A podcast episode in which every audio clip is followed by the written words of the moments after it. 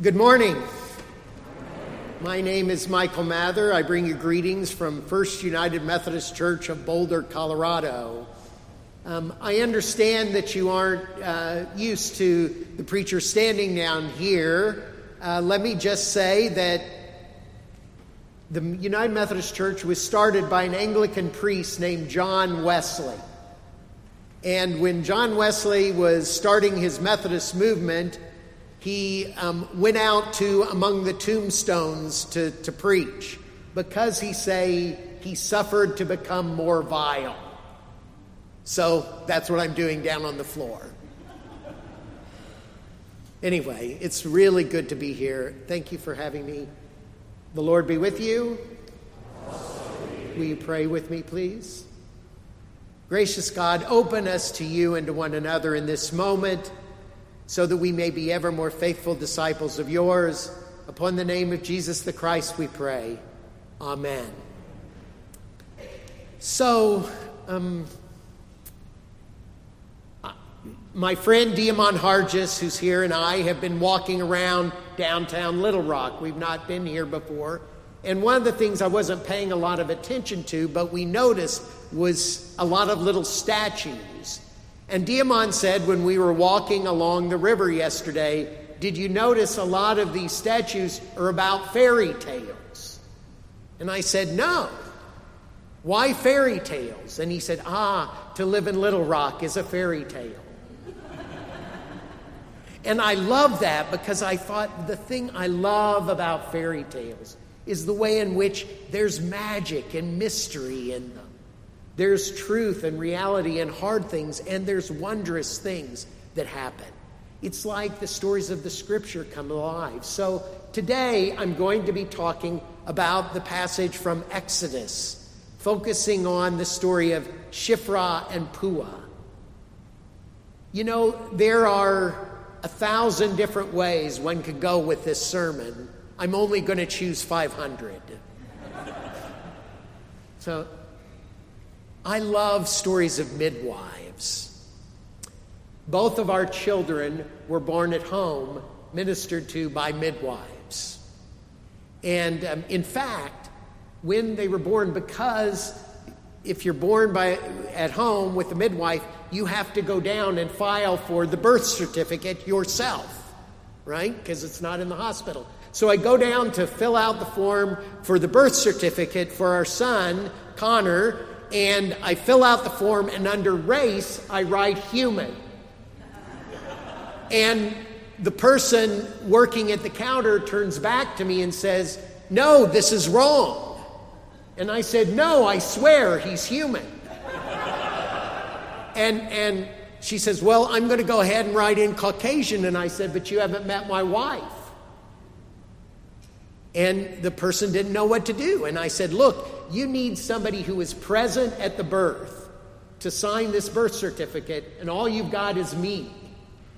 So, I'm only going to sign this if his birth certificate says he's a member of the human race.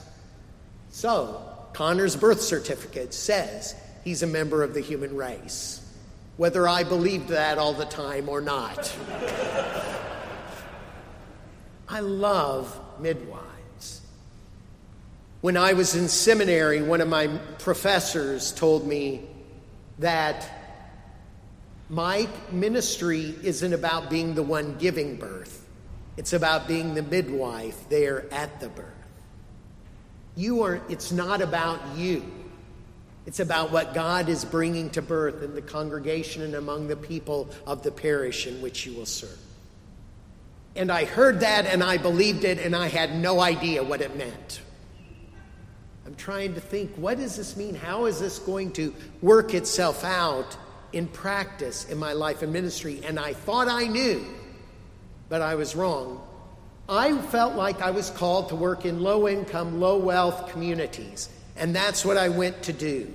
Because what does every low income, low wealth community need but a 26 year old who knows everything with 19 years of education? I was the answer to their prayers. I knew it. And so I'm out doing this work in low income, low wealth communities and think I'm doing good work. And I get sent by the bishop to this community in South Bend, Indiana, a small parish, 40 people in a low income, low wealth community there. And I'm there working in this church, and we had a food pantry. And when people came to the food pantry, we got government um, food, so we had a government form people had to fill out. And the form said, How much is your income and how much are your expenses? And it said people's income would they'd write $600 and our expenses are $1200. Well, there wasn't anything we could do with that information.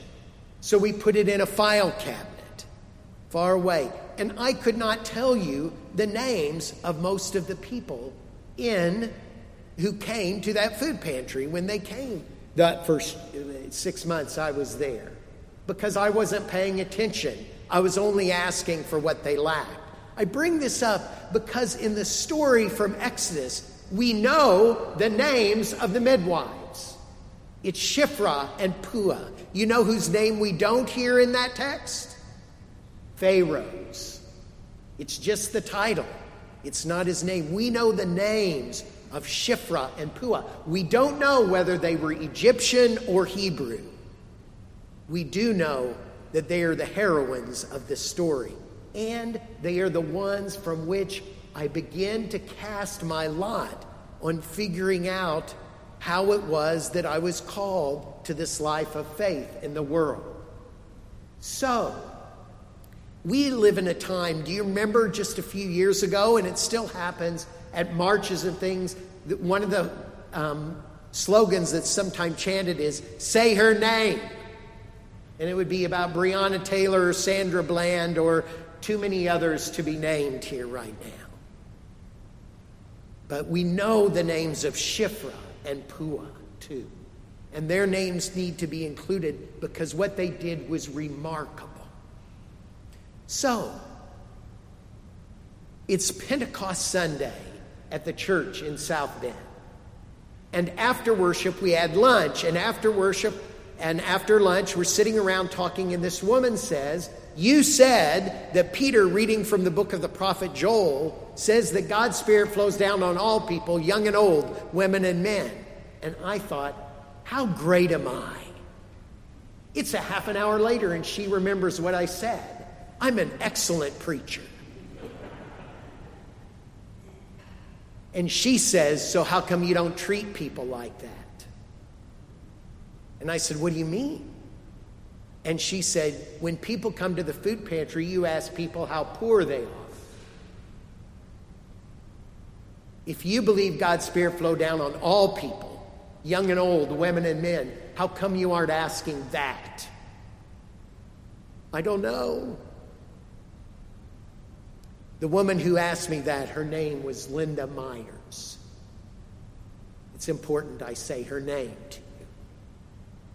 So, the very next day, the day after Pentecost, we start asking people 10 pages of questions about what their gifts are. And I'm not talking about those spiritual gift surveys that churches do. I'm talking about practical things. Have you taken care of older folks? Have you taken care of children? Have you done it because they're members of your family? Because you've had a job somewhere? Because you're helping a neighbor out? Can you fix a toaster? Can you drive a car? Do you play a musical instrument? Do you sing? Have you cooked for more than 10 people? Have you cleaned up after more than 10 people?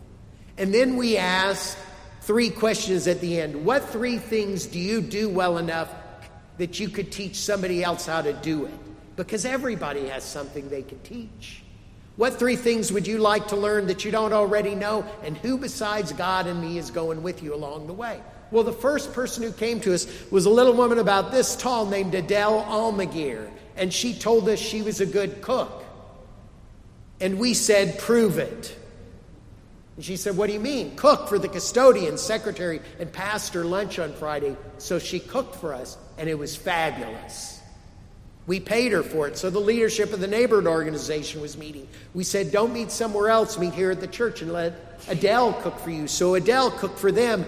They paid her for it. They loved it. Over the next nine months, she cooked for Studebaker Elementary, had a PTA meeting in our neighborhood. Southeast Side Neighborhood Health Center had an open house in our neighborhood. Memorial Hospital had a press conference in our neighborhood, and she paid for the, uh, she got paid for providing the food for all of those events. Then the Chamber of Commerce called. We'd like to have an all day meeting of our leadership program at your church building. Well, you can do that. Since we're going to be there all day, we need to use your kitchen. Well, you can use our kitchen, we said, but we'd prefer you use our caterer. So they said, okay. So we took $20 and bought her a thousand business cards. They said, La Chaparrita Catering, spunky Tex Mex food. And she fed 70 of the business and civic leaders in the community. They passed out her business card to everybody there. Through that, she got connected to the Michiana Businesswomen's Association. And a year and a half later, she opened up Adelitas Fajitas at the corner of 8th and Harrison in Elkhart. Now, if we had asked her, How poor are you? We would have all ended up poor for it, and we would have missed a lot of great food. If she had shown up the day of, before Pentecost, we would not have known this. And yet it was true. This skill, this talent, this gift she had would have been true. She didn't need training, she didn't need service. She needed people who could see and believe in her gift. And we did that. We saw her gift and we encouraged others to see it and enjoy it as well. It took somebody slapping me down to get me to see what I'd been being told so many years before that we needed to do this. Shiphrah and Puah, Shiphrah and Puah are bringing to birth Moses, who would lead. To, they brought him into the world.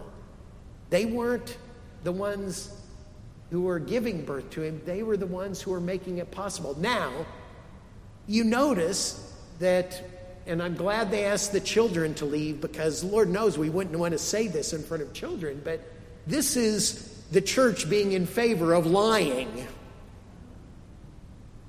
deceiving.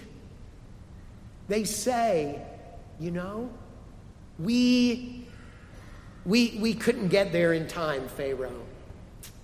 These Hebrew women, they're strong. They delivered these babies before we can get there. You know, this strikes me a little like Rosa Parks not going to the back of the bus. She had that planned. This is part of the historic history of this. I think Shiphrah and Puah had it planned as well. I think they were planning the way to resist and think about things in the way God wants us to think about it differently. I, I had a friend of mine, I have a friend of mine named uh, Reverend Dr. Phil Amerson, and, and Phil was the president at Claremont Seminary, later Garrett Evangelical Seminary. But one of the things is I got to work with him when he was a pastor.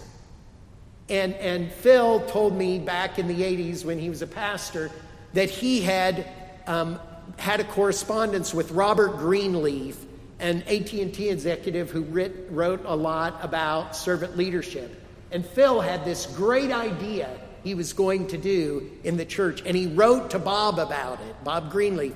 And Bob sent him a postcard back. It said, Great idea, Phil, don't you do it. And Phil was like, For years, I was like, Why? Don't you do it?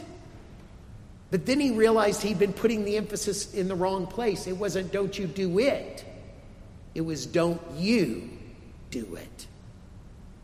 Instead, you are here to bring to birth what's happening around you. Not, not to be the one giving birth, but to be the one assisting what God is doing and bringing to birth these things around us. It's not about you. We in the church have a terrific problem with this. We think it's about us. Look how many pounds of food we passed out. Look how many volunteers we have for this thing.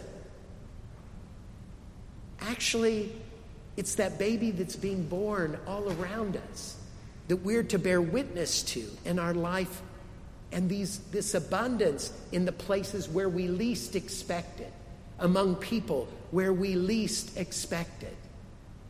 And the reason we tell each other stories, the reason we tell each other these stories, like of Shifra and Puah, is so we know what our calling is.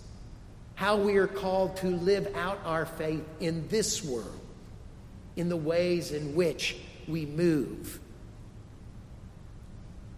I notice that um, these beautiful stained glass windows with the stories of faith all around us. And I miss the story of Shifra and Pua on those stained glass windows. And then I realized, oh, you are the stained glass windows that have the story of Shifra and Pua in you. And you are living that, bringing to birth what God has birthed in and among the people all around you in this parish. So, one final story. So, when I went to First United Methodist Church of Boulder, one of the things that was different in that community than where the low income, low wealth place I'd lived was something that is not unknown to you here is there were people who would sometimes be hanging out at the portion of the church who didn't have a place to live. And people in the congregation would say to me, Mike, you need to kick them off. And I called my friend Diamond Hargis, who's here, and, and I said, Diamond, I, you know, I don't know what to do. People are telling me I need to kick these people off. And he says, What are their names? Good question. so I go back to the people of the congregation. I say, I'm not going to kick them off, but you can kick them off, but you can't kick them off until you learn their names. So a couple days later, the lay leaders of the congregation came to me and said, Could you set up a meeting with us with the people who hang out on the porch? Sure. So I brought five people from the congregation and five people who hung out in the porch, and we met together, the 10 of us, in the parlor at the church. And we went around, and I had everybody, all 10 people, say their name, where they originally came from, and what brings them joy. And so people did that. It took about 20 minutes or so. And then people talked for another 20, 25 minutes about their lives and where they saw points of connection and intersection, right? And then I turned to the people from the congregation and said, So is there something you wanted to say to the people who hang out on the porch? And they said, No.